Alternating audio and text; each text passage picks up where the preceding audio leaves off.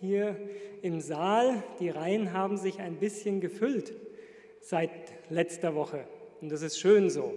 Es halt zwar immer noch ein bisschen mehr als normal. Ich hoffe, dass ihr, die ihr hier seid, trotzdem gut hören könnt. Und ich begrüße auch alle, die zu Hause sind oder irgendwo von unterwegs sich den Gottesdienst anschauen. Ich freue mich, dass wir Gemeinschaft haben können. Wer von euch sich jetzt wundert, mich hier zu sehen, der hat recht. Wenn ihr den Newsletter gut gelesen habt, dann sollte eigentlich Gunther Stahlberger heute die Predigt haben. Ich darf euch lieb von ihm grüßen. Er war eigentlich auf dem Weg der Besserung, hat am Donnerstag aber einen Rückfall bekommen. Und deswegen hat er mich angerufen am Donnerstag und gesagt, er wird nicht kommen können. Und mit dem Livestream ist es gar nicht so leicht. Ich wäre im Treffpunkt gewesen heute, hätte dort die Predigt gehabt. Und da ich vor ungefähr vier Wochen mal dort war, wo ich nicht eingeteilt war und Sie eigentlich einen Videogottesdienst angeschaut haben, hätten, haben Sie dann gesagt, okay, dann predige doch, wenn du da bist. Und jetzt haben Sie den Videogottesdienst, den Sie anschauen wollten, noch in der Hinterhand gehabt. Und so habe ich Sie angerufen und gefragt, könnt ihr heute den Videogottesdienst anschauen? Dann kann ich hier die Predigt halten. Und da haben Sie zugestimmt. Falls es von euch sich die Aufzeichnung noch jemand anschauen wird, einen herzlichen Dank an den Treffpunkt. Liebe Grüße an euch, dass es möglich ist, dass ich heute hier die Predigt haben kann. Ich freue mich, euch zu sehen. Es tut wirklich gut, auch eure Gesichter zu sehen, eure Münder zu sehen. Es hilft doch ein bisschen auch die Reaktionen zu sehen bei dem, was man sagt. Und ich freue mich, dass wir Gottesdienst feiern können, auch wenn es immer noch sehr ungewohnt ist. Die Neuerung für diejenigen, die hier sind, für die, die zu Hause sind, die haben es nicht mitbekommen. Wir haben jetzt ein Einbahnstraßensystem hier. Das heißt, von der Türe aus kommt man hinein, geht hoch ins Foyer. Haupteingang ist der Eingang. Alle, die den Saal wieder verlassen wollen, sind gebeten, es durch die linke Tür zu tun. Und wenn man auf die Toilette muss, dann geht man durch die linke Tür, dann die kleine Treppe nach unten und kommt über die große Treppe wieder hoch. Ist ein bisschen gewöhnungsbedürftig, aber dadurch, dass unser Treppenhaus zu klein ist, um 1,50 Meter in den Treppen zu haben, ist das die Lösung. Man gewöhnt sich an alles, würde ich sagen. Und die Hauptsache ist, dass wir uns hier wieder treffen können und Gottesdienst feiern können. Schön euch zu sehen. Ich darf zu Hause die Kinder einladen, wieder zur Kindergeschichte zu kommen. Ihr Eltern, wenn ihr eure Kinder holen wollt, dann könnt ihr das jetzt tun. Im Saal haben wir heute leider kein Kind. Schade. Aber mal schauen, was die nächsten Wochen bringt. Letzte Woche, ihr Kinder, habe ich ja angefangen, euch von Ufuk zu erzählen, von meinem Freund in der Grundschule. Und ich bin schon gefragt worden, ob ich noch zu ihm Kontakt habe. Das ist leider nicht der Fall, aber vielleicht gibt es eine ganz kleine Chance, dass er sich vielleicht mal den Gottesdienst anschaut. Irgendwie Gott ihn dazu bringt, sich das anzusehen. Und dann wäre das sehr interessant. Heute gibt es eine weitere Geschichte von Ufuk und mir. Ähm, an einem Tag hat Ufuk mich eingeladen, ähm, dass wir gemeinsam mit ein paar Freunden von ihm an einem besonderen Ort spielen. Und dieser besondere Ort war ein verlassenes Fabrikgebäude. Es war so am Rand der Stadt. Und ich bin mit ihm dorthin gefahren mit dem Fahrrad und da waren schon ein paar Freunde von ihm und dann sind wir dorthin gegangen, um zu spielen. Es war schon was, was für Kinder interessant war, so große Sandhaufen und so, die da waren. Man konnte ganz viel machen. Der Clou dabei, man musste am Anfang in einem Loch unter dem Zaun durchkriechen. Und da war noch ein kleines Schild, auch wenn ich wahrscheinlich mit sieben oder acht Jahren Grundschule noch nicht ganz lesen konnte, wusste ich trotzdem, was das Schild meint, nämlich betreten verboten. Eltern haften für ihre Kinder. Aber wie das nun mal so ist, wenn alle reingehen von den anderen, wollte ich nicht der sein, der draußen stehen bleibt und sagt, nee, mache ich nicht. Also bin ich mitgegangen und es gab auf diesem Fabrikgelände auch allerhand, was man als Kinder ausprobieren konnte, spielen konnte. Und es war soweit eine ganz schöne Zeit. Bis ich dann an einem Platz stand und ein bisschen rumgeschaut habe und dann habe ich ein bestimmtes Auto vorfahren sehen.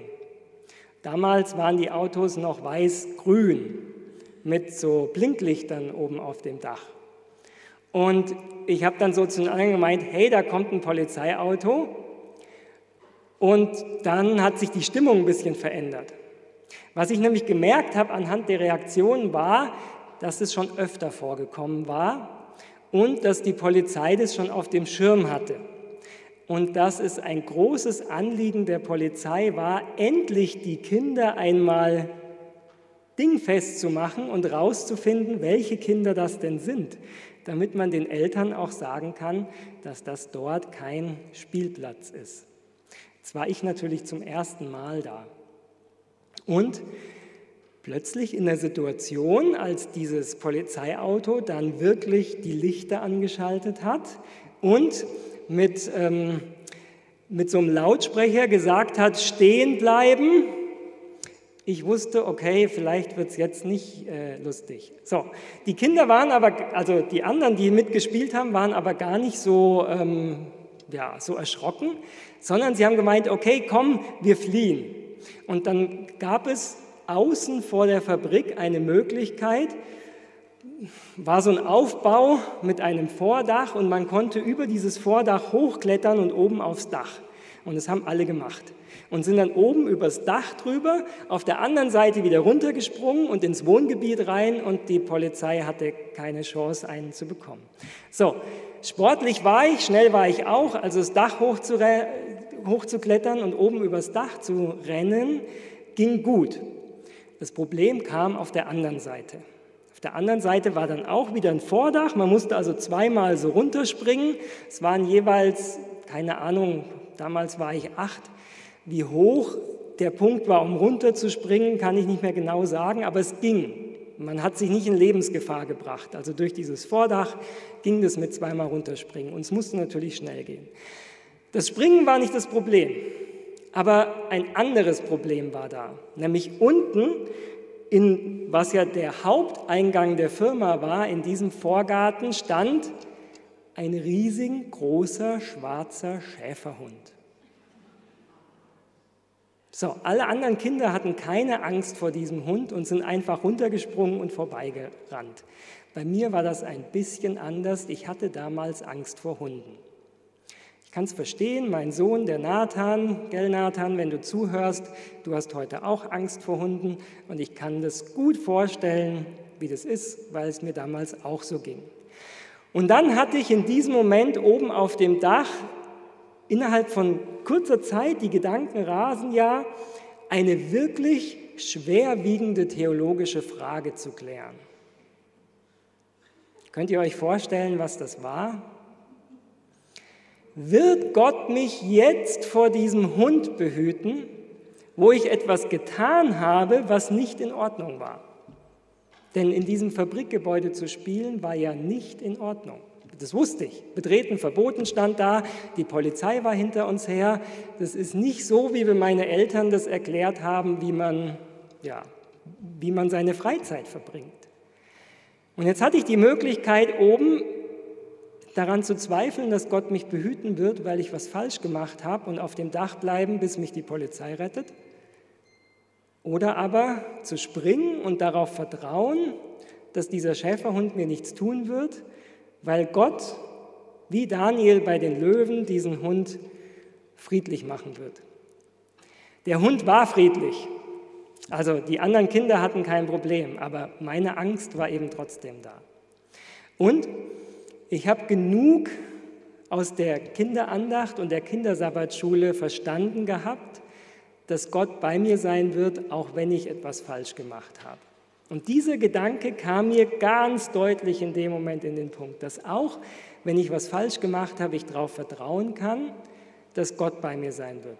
Und so bin ich runtergesprungen, direkt vor den Schäferhund, denn da stand er in der Zwischenzeit, und bin dann am Schäferhund vorbei, rausgerannt ins Wohngebiet und die Polizei hat uns nicht gefunden.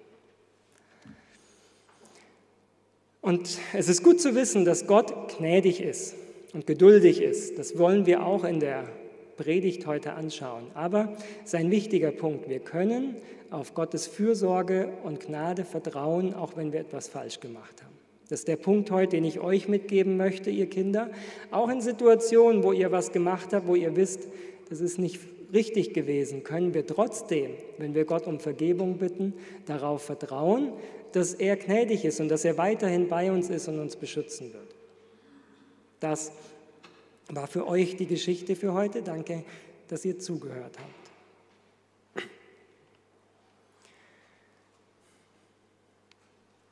Weiß nicht, ob ihr als sieben- oder achtjährige auch schon so tiefe theologische Fragen durchdacht habt. Bestimmt, weil es gibt Lebenssituationen, da ist das, was wir aus der Bibel kennen an Bibeltexten, plötzlich nicht mehr nur Theorie, sondern da wird es praktisch im Leben, wo wir stehen. Und über solch einen Bibeltext möchte ich heute auch weiter mit euch nachdenken. Wir haben das letzte Mal ja die Geschichte von Abraham angeschaut letzte Woche. Dadurch, dass es nur eine Woche her ist, ist es vielleicht den meisten noch gut vor Augen. Und wir haben gesehen, dass in dieser Zeit, wo das Wissen über Gott immer mehr verloren gegangen ist, wo das, was uns 1. Mose 1 bis 11 erzählt, immer mehr zu einem Mythos geworden ist, wo der Glaube an mehrere Götter entstanden ist und man sich Götzenbilder gemacht hat, dass in dieser Zeit Gott sich überlegt hat, was kann ich tun? Und er hat sich einen Mann ausgesucht und hat gesagt, ich gehe mit dir einen Bund ein. Ich möchte, dass du, mein, dass du mich kennst, dass du mit mir lebst und ich will dich segnen. Und indem ich dich segne, möchte ich alle Menschen in deiner Umgebung segnen. Und ich möchte, dass du einfach das wahre Wissen über mich bewahrst, dass du mich neu entdeckst. Wir haben gesehen, dass die Verwandtschaft von Abraham selber auch andere Götter nachgefolgt ist. Und deswegen ruft Gott ihn hinaus. Übrigens interessant, das Wort für hinausrufen ist das gleiche, was im Neuen Testament das Wort für Gemeinde ist, die Herausgerufenen. Wir alle sind die Herausgerufenen aus der Kultur, in der wir leben, um ein Leben zu führen mit Gott, damit Gott uns segnen kann, aber auch das Umfeld, in dem wir leben. Und wir haben 1. Mose 15 angeschaut. Abraham glaubte dem Herrn und das rechnete er ihm zur Gerechtigkeit. Schon im Alten Testament ist die Grundlage der Beziehung zu Gott die Gnade. Nicht, dass Abraham alles richtig gemacht hat. Wir haben gesehen mit der Reise nach Ägypten, dass er da nicht darauf vertraut hat, dass Gott ihn segnen wird aber dass er prinzipiell an Gott festgehalten hat. Und weil er prinzipiell an Gott festgehalten hat und ihm vertraut hat in seinen Verheißungen, so gut er es konnte, deswegen hat Gott das ihm zur Gerechtigkeit gerechnet. Und wir haben das letzte Mal dann in Kapitel 15 dieses beeindruckende, diese beeindruckende Antwort gesehen, wie Gott mit ihm umgeht. Als er nämlich die Frage hat, was soll das Zeichen sein, dass ich dieses Land wirklich besitzen werde? Dass Gott eben einen Bund mit ihm schließt, eine Art und Weise des Bundes, die er kennt von dem Umfeld, in dem er lebt. Und dass Gott diesen Bund aber anpasst, denn eigentlich hätte er als der kleine Vasall durch diese Tiere laufen sollen und sagen sollen, wenn ich meinen Teil nicht tue, dann kannst du mich zerschneiden Darauf hat er gewartet, aber dass Gott eben gesagt hat, als der, der eigentlich der Stifter des Bundes ist, ist Gott selber in der Feuerflamme eben durch die Tiere gegangen und hat gesagt, wenn ich meinen Teil nicht einhalte, dann kannst du mich töten, sozusagen. Und das war für Abraham der hundertprozentige Zusage, dass Gott gesagt hat, egal was du tust, ich werde meine Verheißung erfüllen. Heute möchte ich mit euch weiter drüber nachdenken, wie die Geschichte weitergeht und da noch eine, einige wichtige Dinge für uns heute rausarbeiten. Es geht mir vor allen Dingen um ein Prinzip, das wichtig ist für die weiteren Dinge, die wir dann anschauen. Ein wichtiges Prinzip, das wir heute in dieser Geschichte kennenlernen. 1. Mose 15, das war eben der Bibeltext hier, wo Gott in der Feuerflamme durch die Tiere geht und dadurch sagt, ich werde meinen Bund halten. Wenn wir uns mal in die Situation hineinversetzen, Gott hat zu Abraham gesagt, ich werde dich segnen. Worin bestand der Segen? Abraham war mit, mit 75 Jahren aus Haran ausgezogen, nachdem sein Vater eben gestorben ist. Vorher war er schon aus Ur ausgezogen mit seinem Vater, aber als der Vater gestorben war, da ist er aus Haran ausgezogen und er hat dann im verheißenen Land als Nomade gelebt. Eine Vorstellung heute ist, dass er seinen Reichtum vor allen Dingen als Händler gemacht hat. Also dadurch, dass er als Nomade herumgezogen ist, hat er Waren an einer Stelle gekauft, an anderer Stelle verkauft. Und es ist interessant, dass man heute Gesetze gefunden hat aus dieser Zeit von den kanaanitischen Städten, die es verboten haben, umherziehenden Händlern Ländereien zu verkaufen. Und es ist schon nochmal interessant, dass für Abraham eben die Frage war, wie soll ich denn hier Land bekommen? Wie soll ich dieses Land besitzen? Denn es war eigentlich verboten, ihm Land zu verkaufen. Und trotz wiederholter Verheißungen vieler Nachkommen hat er keine Kinder. Stellt euch die Situation mal vor. Und es vergehen Jahre um Jahre, ihr seid ausgezogen. Gott hat gesagt, ich will dir das Land geben. Es vergeht ein Jahr nach dem anderen, ohne dass er Landbesitz bekommt oder dass ein Nachkomme kommt. Zehn Jahre vergehen. Wenn wir jetzt weiterlesen, ist er 85. Und es ist wichtig eben zu sehen. Was er bisher von Gott erfahren hat, ist, dass sein Nachkomme von seinem Leib kommen wird. Also dass es wirklich sein Kind sein wird. Denn in 1. Mose 15, das Kapitel vom letzten Mal, da merken wir, dass Gott ihm erscheint und ihm eben die Zusage gibt, dass es sein Nachkomme sein wird. Warum? Abraham sagt vorher schon, ich weiß, mein Knecht, mein oberster Knecht wird alles erben. Und es ist so ein kleiner Einblick darin, was in seinem Kopf vorgeht. In 1. Mose 15 ist für ihn schon klar, ich bekomme keine Kinder mehr, es wird mein Knecht sein, der natürlich mit Abraham gelebt hat, der natürlich gewusst hat, was Abrahams Werte waren, aber der eben nicht sein Sohn ist. Und deswegen erscheint Gott ihm hier und sagt, nein, es wird nicht dein Knecht sein, sondern es wird ein Kind sein von dir. Und dann vergehen aber wieder Jahre, ohne dass was geschieht. Gehen wir in 1. Mose Kapitel 16. Sarai, Abrahams Frau, gebar ihm kein Kind. Sie hatte aber eine ägyptische Magd, die hieß Hagar. Und Sarai sprach zu Abraham, siehe, der Herr hat mich verschlossen, dass ich nicht gebären kann. Geh doch zu meiner Magd, ob ich vielleicht durch sie zu einem Sohn komme. Wir merken hier die Sichtweise. Der Herr hat mich verschlossen. Er ist verantwortlich für das Gute, aber auch für das Schlechte. Später wird Isaak, Abrahams Sohn, als Rebekka keine Kinder bekommt, Gott bitten. Und Gott erhört das Gebet und sie wird schwanger. Scheinbar steht nirgends da, dass Abraham Gott gebeten hat, dass Sarai Kinder bekommen wird. Das war vielleicht gar nicht im Bereich dessen, was sie wirklich erwartet haben. Das, was Sarah hier vorschlägt, ist kulturell üblich. Wenn wir weiterlesen, Abraham gehorchte der Stimme Sarais, da nahm Sarai Abrahams Frau, ihre ägyptische Magd Hagar, und gab sie Abraham, ihrem Mann, zur Frau, nachdem Abraham zehn Jahre im Lande Kanaan gewohnt hatte.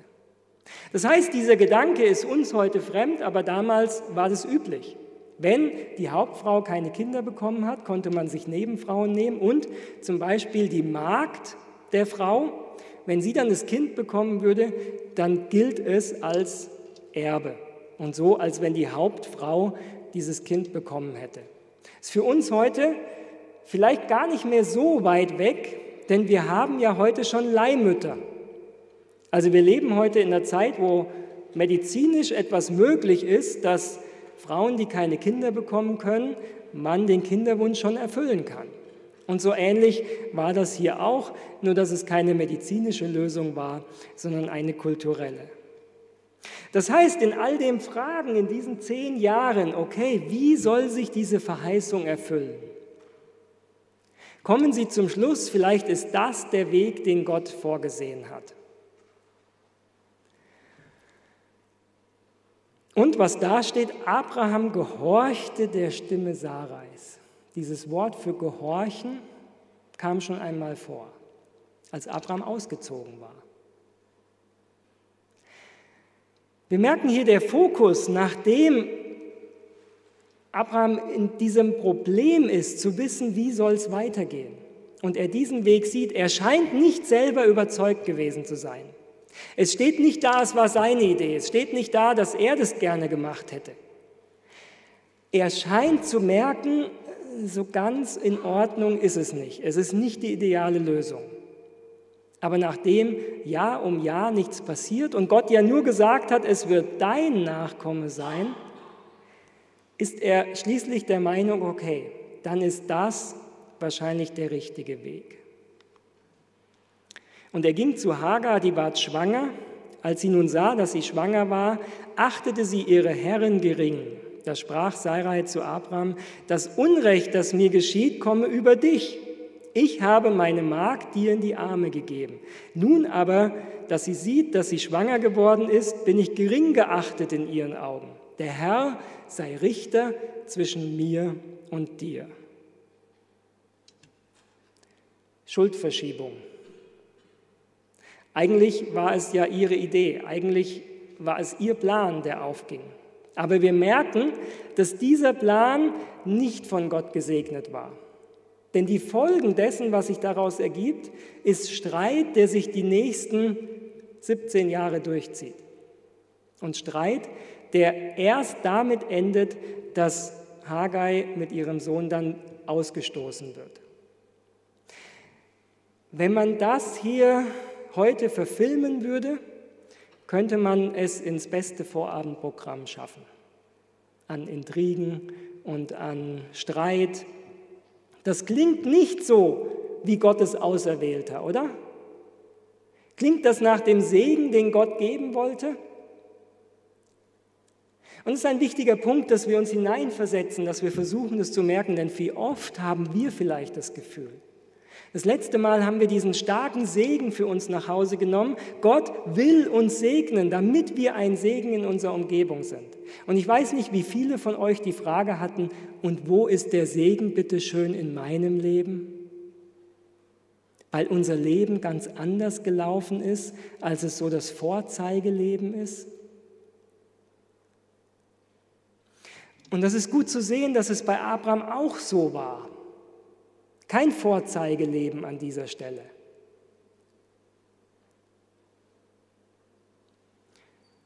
Hebräer 11 löst es dann auf und sagt durch den Glauben.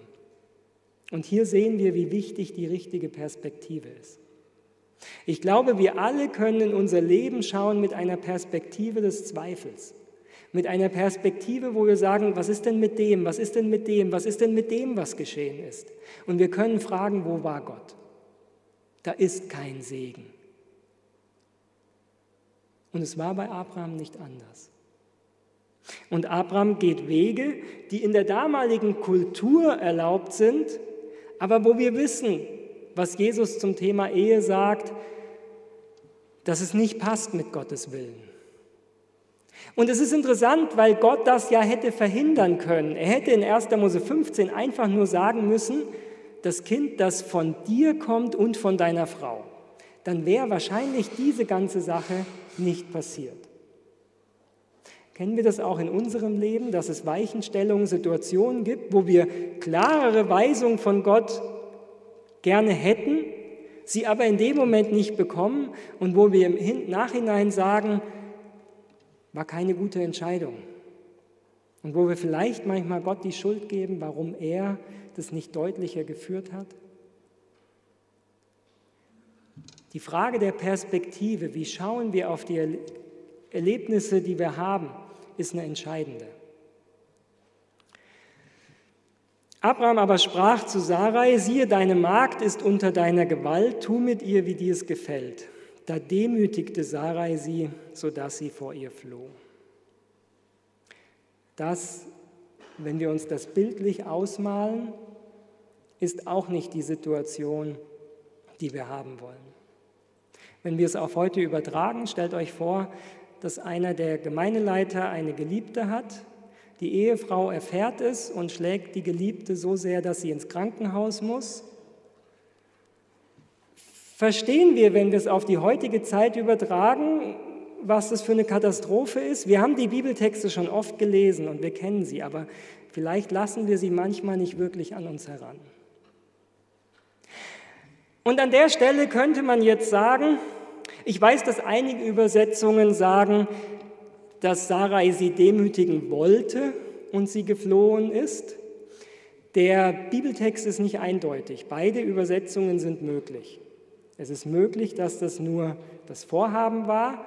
Es ist möglich, dass es geschehen ist und sie geflohen ist. Der Bibeltext lässt beide Übersetzungen zu. Der Punkt ist jedenfalls, es ist eine Katastrophe. Und wer wäre heute noch Gemeindeleiter, wenn ihm das passieren würde? und die Gemeinde es mitbekommt. Was macht Gott? Sagt Gott, okay, Abraham, das war echt grottenschlecht, ich suche mir jemand anders. Und es ist interessant, dass Gott das nicht tut. Obwohl der Ärger, der hier passiert ist, sich ja weiterzieht, eben über eine lange Zeit bis heute. Hagar gebar Abraham einen Sohn und Abraham nannte den Sohn, dem ihn Hagar gebar, Ismael. Und Abraham war 86 Jahre alt, als ihm Hagar den Ismael gebor, gebar. Und die Geschichte geht weiter für die nächsten Jahre. Warum? Weil Gott zu Hagar, als sie flieht, sagt, geh wieder zurück. Demütige dich unter die Hand Sarais und geh wieder zurück zu Abraham. Dass die nächsten Jahre kein Zuckerschlecken waren in der Beziehung zwischen Abraham und Sarai, das können wir uns vorstellen. Und es geht über die nächsten 14 Jahre. Als nun Abraham 99 Jahre alt war, erschien ihm der Herr und sprach zu ihm, ich bin der allmächtige Gott, wandle vor mir und sei fromm. Und ich will meinen Bund zwischen mir und dir schließen und will dich über alle Maßen mehren.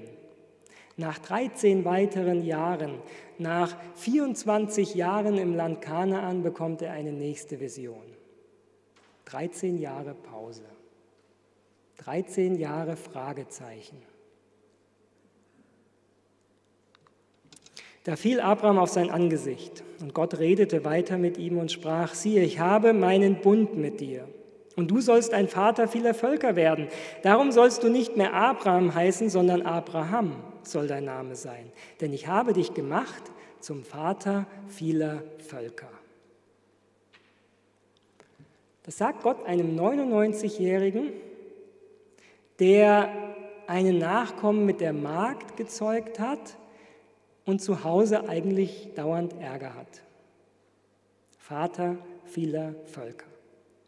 Stellt euch vor, Abraham kommt in die nächste Stadt nach dieser Vision und ein Handelsvertrag wird abgeschlossen und der Name von ihm wird eingetragen. Meint ihr, dass Abraham seinen neuen Namen bekannt gemacht hat? Wer von euch glaubt, dass Abraham in die nächste Stadt gegangen ist und gesagt hat, ich heiße jetzt Abraham, Vater vieler Völker?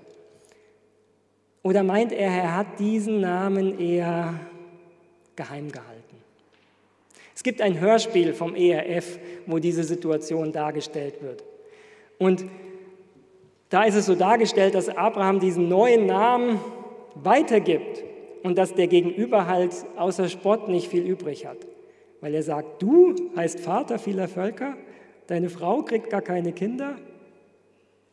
Können wir uns das vorstellen? Versucht euch mal rein zu versetzen. Worum es mir geht, ist, Die Realität, die wir vor Augen haben, hat mit Segen vielleicht nicht viel zu tun.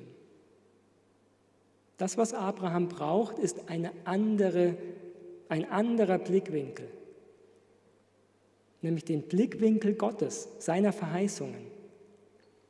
Und dieser Blickwinkel, der wird ihm nicht geschenkt, sondern den erarbeitet er sich. Und Gott sprach zu Abraham, so halte nun meinen Bund, du und deine Nachkommen von Geschlecht zu Geschlecht.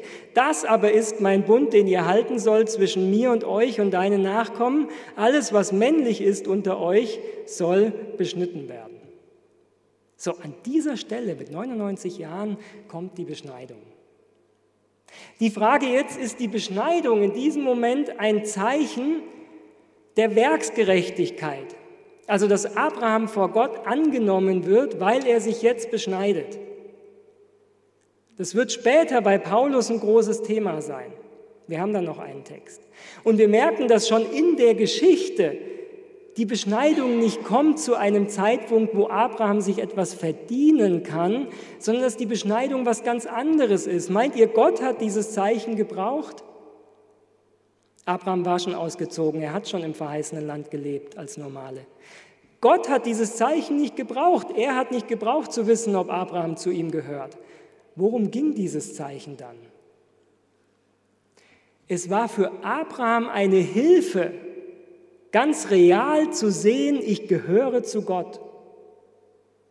Das sollte die Beschneidung ausdrücken. Und deswegen merken wir, warum Paulus im Neuen Testament so argumentiert und sagt, ihr könnt aus der Beschneidung kein Zeichen machen, um euch etwas vor Gott zu verdienen. Denn das war es nie, das war es selbst im Alten Testament nicht, sondern es war ein Zeichen, damit ihr seht, ihr gehört zu Gott. Was heißt es für uns heute? Das Zeichen des Bundes mit Gott heute ist die Taufe. Und die Taufe braucht Gott nicht, um zu wissen, wer gehört zu mir und wer nicht, sondern die Taufe brauchen wir, um sicher zu sein, wir gehören zu Gott. Wir sind diesen Bund eingegangen. Wir haben diesen Weg gemacht. Und deswegen sehen wir auch im Neuen Testament, wer da glaubt und getauft wird, der wird selig werden. Diese Verheißung können wir in Anspruch nehmen. Das heißt, die Taufe ist für uns ein Zeichen. Nicht für andere und nicht für Gott. Sie ist für uns ein Zeichen, dass Gott sagt, du gehörst zu mir. Ich werde alles tun, damit du erlöst wirst, wenn du an diesem Bund festhältst.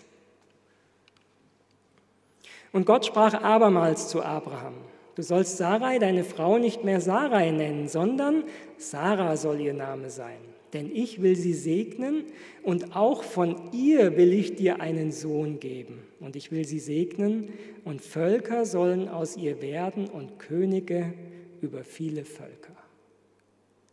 Jetzt mit 99 Jahren sagt Gott, was sein Plan ist.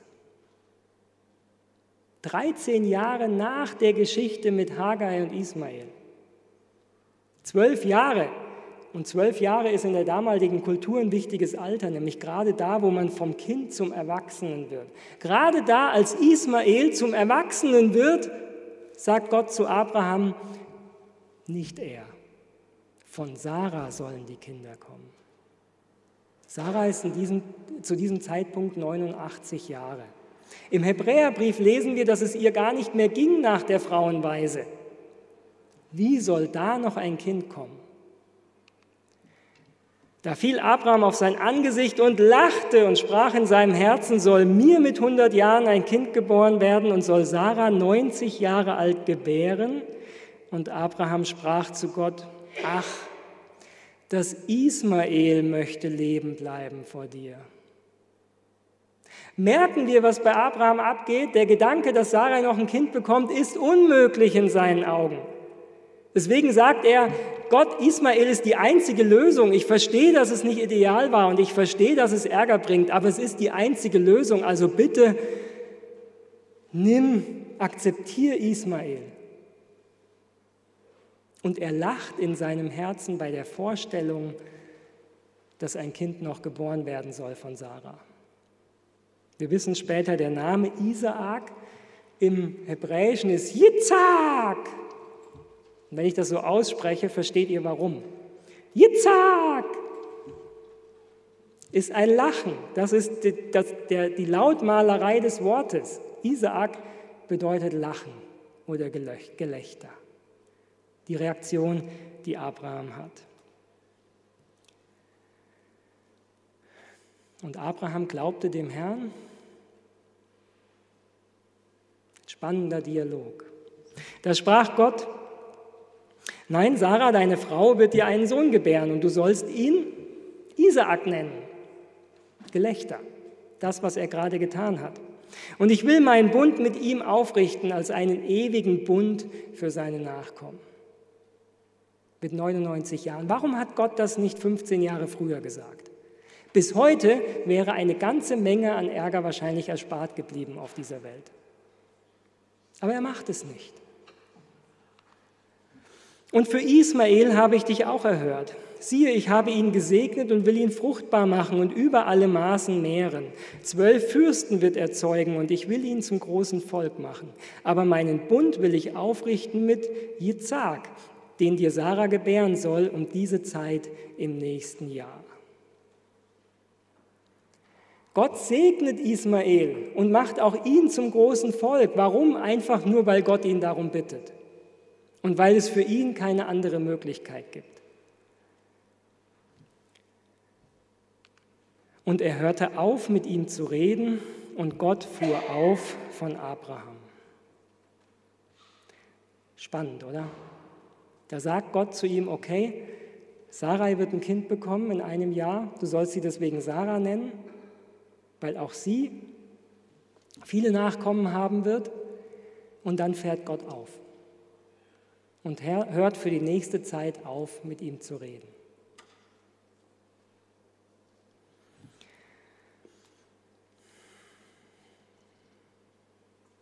merken wir, wie dieses Leben für Abraham kein, keine gemähte Wiese war, wie man in Oberbayern sagt. Es war nicht alles fertig planiert und der Segen Gottes war jeden Tag greifbar, sondern es war ein Ringen. Im Neuen Testament nimmt Paulus diese Geschichte auf. Und Paulus sagt in Galater 4, denn es steht geschrieben, dass Abraham zwei Söhne hatte, einen von der Magd und eine von der Freien.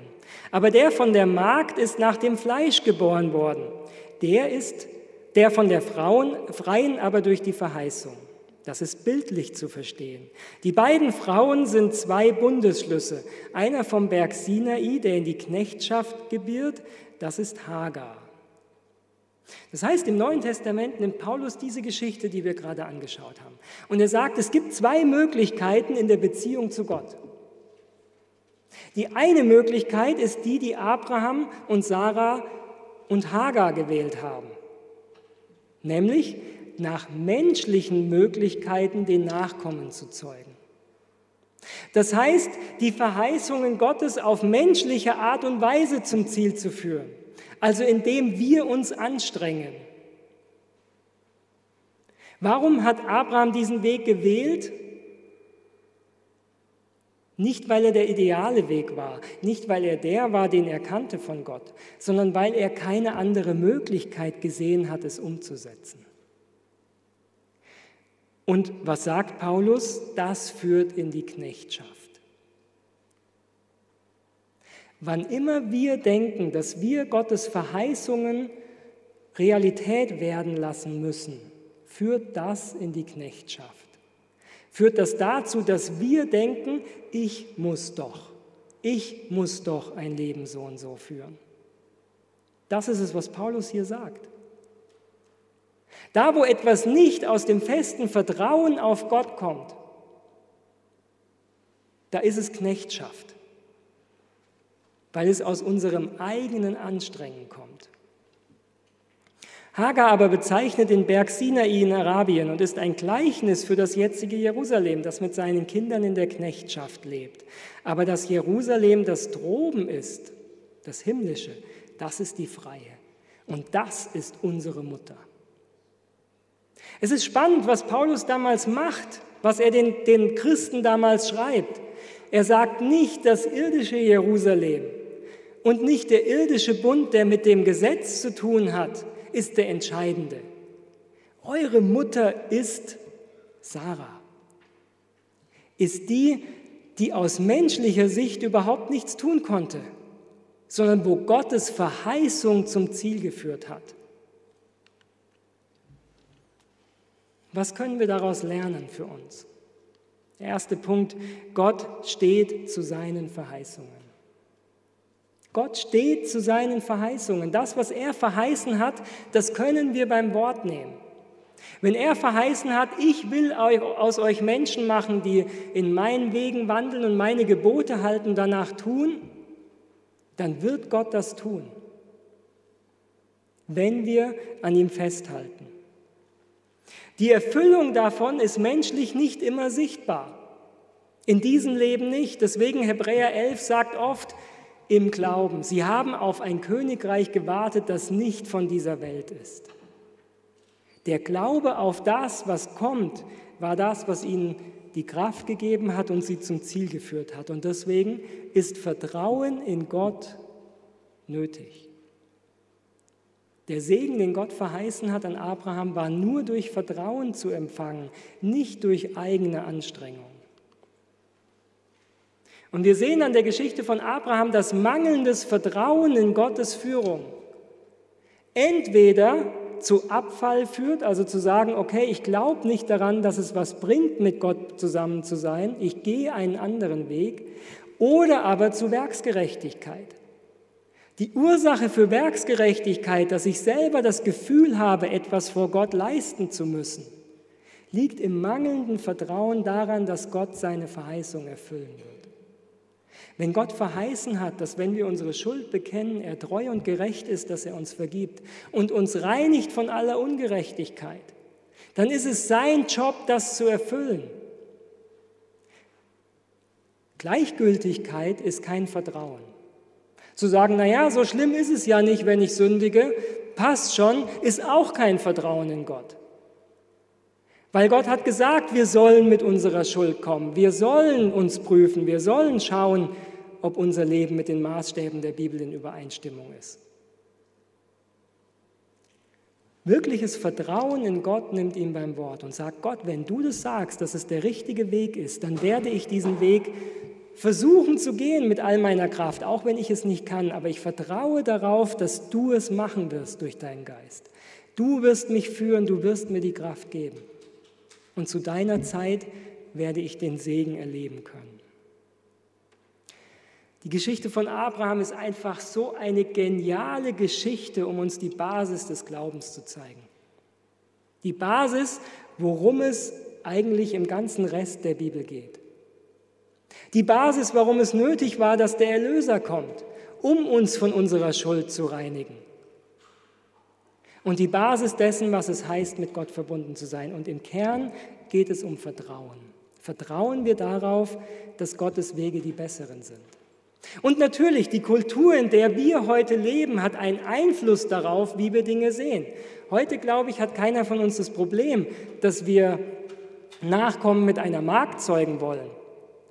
Aber in Ländern, wo es möglich ist, mehrere Frauen zu haben, in manchen afrikanischen Ländern, ist diese Geschichte von Abraham ein Thema. Weil sie sagen, naja, schaut doch, aber bei Abraham ging es doch auch. Die Kultur, in der wir leben, hat einen Einfluss darauf, was wir sehen. Und ich glaube, was wir festhalten können an der Geschichte ist, dass Gott vieles mitgeht, auch wenn er es nicht ideal findet. Wir heute haben vielleicht damit kein Problem, aber in unserer, unserer, Kultur hat sich etwas geändert, nämlich dass es heute zum Beispiel normal ist, zusammenzuleben, bevor man verheiratet ist. Das ist heute in unserer Kultur kein Problem mehr. Aber in der Geschichte damals, zu biblischer Zeit, war das nicht möglich. Gottes Ideal ist es nicht.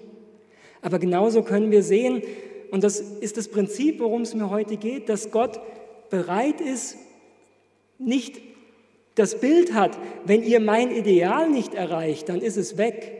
Dann, dann habt ihr keine Chance mehr auf den Bund. Sondern dass Gott bereit ist, Wege mit uns zu gehen, auch wenn er weiß, es ist nicht ideal. Das ist ein wichtiges Bild, das wir hier sehen. Gott geht mit Abraham, auch wenn es so aussieht, als ob er manches gut heißt, was eigentlich nicht in seinem Sinne ist, wo wir nirgends an sich was lesen. Gott sagt nicht, Abraham, jetzt wart mal, das mit ähm, Hagar war nicht mein Wille, das ist falsch, das lesen wir nicht. Wir lesen es durch den gesamten Kontext der Bibel. Aber zu Abraham hat er es so deutlich nie gesagt. Aber wir sehen es an der weiteren Führung, dass er sagt, okay, ich segne Ismael, ich segne selbst das, was nach meinem Bild nicht ideal war. Und es ist wieder ein Problem. Manchmal sagen wir, okay, aber Gott hat es gesegnet, dann muss es doch auch in Ordnung sein. Das, was wir oft sehen, ist, dass Gott so gnädig ist, dass er Dinge segnet, auch wenn sie nicht seinem Willen entsprechen. Deswegen ist es gefährlich zu sagen, naja, aber es war doch gesegnet. Das heißt nicht, dass es gut war. Ob es gut war oder nicht, steht auf einem anderen Blatt, aber wir sehen einen Gott, und darum geht es mir, der bereit ist, auf unsere Ebene herabzukommen, der bereit ist, unsere Wege mitzugehen, auch wenn er diese Wege nicht immer gut findet sondern der sagt, und trotzdem führe ich dich zum Ziel und trotzdem stehe ich zu meinen Verheißungen. Verstehen wir das Bild, das wir hier von Gott sehen? Gott sagt zu Abraham, ich habe dir versprochen, ich bringe dich zum Ziel, ich segne dich, du wirst ein Segen für die Umwelt sein, du wirst viele Nachkommen haben. Und obwohl der Glaube von Abraham nicht vollkommen ist und obwohl er manche Wege geht, die schwierig sind, geht Gott mit mit ihm. Gott ist nicht derjenige, der zu dir wegen Fehlern in deinem Leben sagt, das war's. Sondern Gott ist derjenige, der gnädig ist und der sagt, komm, wir gehen weiter. Ich helfe dir selbst mit dieser Sache zurechtzukommen. Und er sagt, ich bringe dich ans Ziel. Und dass du das Ziel erreichst, die Sicherheit hast du nicht, weil du alles gut machst, sondern weil ich gut bin. Und das ist der geniale Gott, dem wir dienen können und den es gibt. Gott ist viel größer, viel geduldiger, viel gnädiger mit uns, als wir es denken. Und wenn wir ihm wirklich vertrauen in allen Punkten, dann wird das in unserem Leben Früchte zeigen. Galater 4, Paulus, wie endet er? Ihr aber, Brüder und Schwestern, Seid wie Isaak Kinder der Verheißung. So sind wir nun nicht Kinder der Magd, sondern der Freien. Das ist die Schlussfolgerung dessen, was Paulus zieht und die ich euch, die ich uns zurufen möchte. Wir sind freie Kinder Gottes. Wir haben das beste Vorrecht, das es auf dieser Welt gibt. Wir sind Kinder eines Gottes, der verheißen hat, unser Leben zu segnen und der bereit ist, in all den Schwierigkeiten und Irrwegen unseres Lebens mitzugehen und uns ans Ziel zu bringen. Ihr seid frei. Wir müssen Gott durch unser Verhalten nicht etwas beweisen, sondern das, was wir tun, was wir kennenlernen als Gottes Willen, das können wir umsetzen, weil wir wissen, es ist das Beste für uns. Es gibt nichts, das Gott uns nehmen möchte, das wirklich gut für uns wäre sondern er bittet uns nur die Dinge aufzugeben, die uns schaden. Wie gut ist Gott? Wir sind Kinder eines guten Gottes, der verheißen hat, unser Leben reich zu segnen, uns zum Ziel zu führen. Und wenn wir ihm vertrauen, wenn wir auf ihn schauen und nicht auf die Irrwege unseres Lebens, dann werden wir auch die Kraft bekommen, ihm immer mehr zu vertrauen. Und das wünsche ich uns. Amen.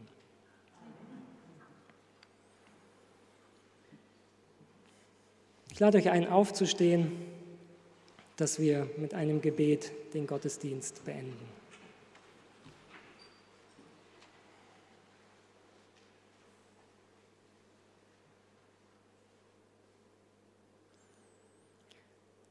Lieber Vater im Himmel, es fällt so leicht zu lesen, und Abraham glaubte dem Herrn und das rechnete er ihm zur Gerechtigkeit.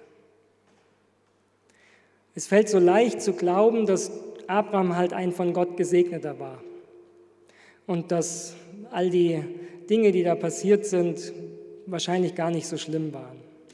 Wenn wir in unser Leben schauen, sehen wir manchmal Irrwege. Wir sehen Dinge, wo wir uns fragen, wo warst du? Wo bist du? Wo wir uns fragen, wo ist denn dein Segen?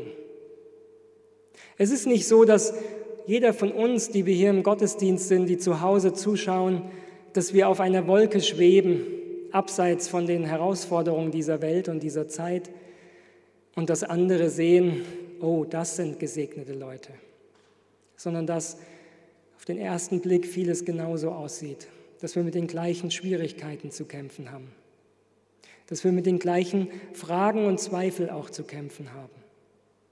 Und wir möchten dir bekennen, dass es Bereiche in unserem Leben gibt, wie bei Abraham, wo wir denken, unsere eigenen Wege sind besser als deine. Danke, dass du so gnädig bist, dass du mitgehst mit uns.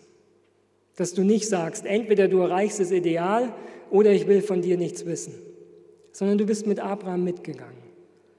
Du hast ihn nicht gerügt, aber du hast deine Verheißungen und deinen Weg immer wieder klar gemacht. Und so bitten wir dich, dass du in unser Leben schaust.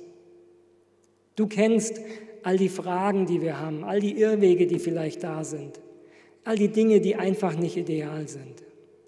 Und dass du uns hilfst, dir zu vertrauen. Dass du uns den Mut gibst, Dinge zu bekennen, wo wir wissen, dass sie vor dir nicht in Ordnung sind. Und dass wir dir vertrauen, dass du unser Leben entwirren wirst.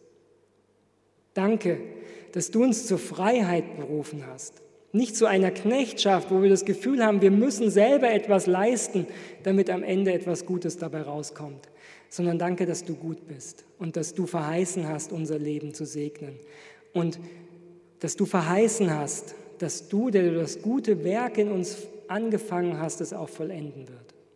Herr, hilf uns über dich zu staunen. Hilf uns, dich neu zu entdecken.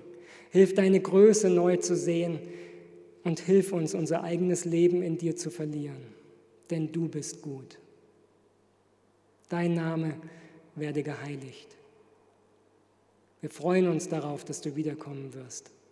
Wir freuen uns darauf, dich von Angesicht zu Angesicht zu sehen. Wir freuen uns darauf, dass wir sehen können, wie du treu warst und deine Verheißungen in unserem Leben erfüllt hast. Und bis dahin, gib uns jeden Tag Vertrauen.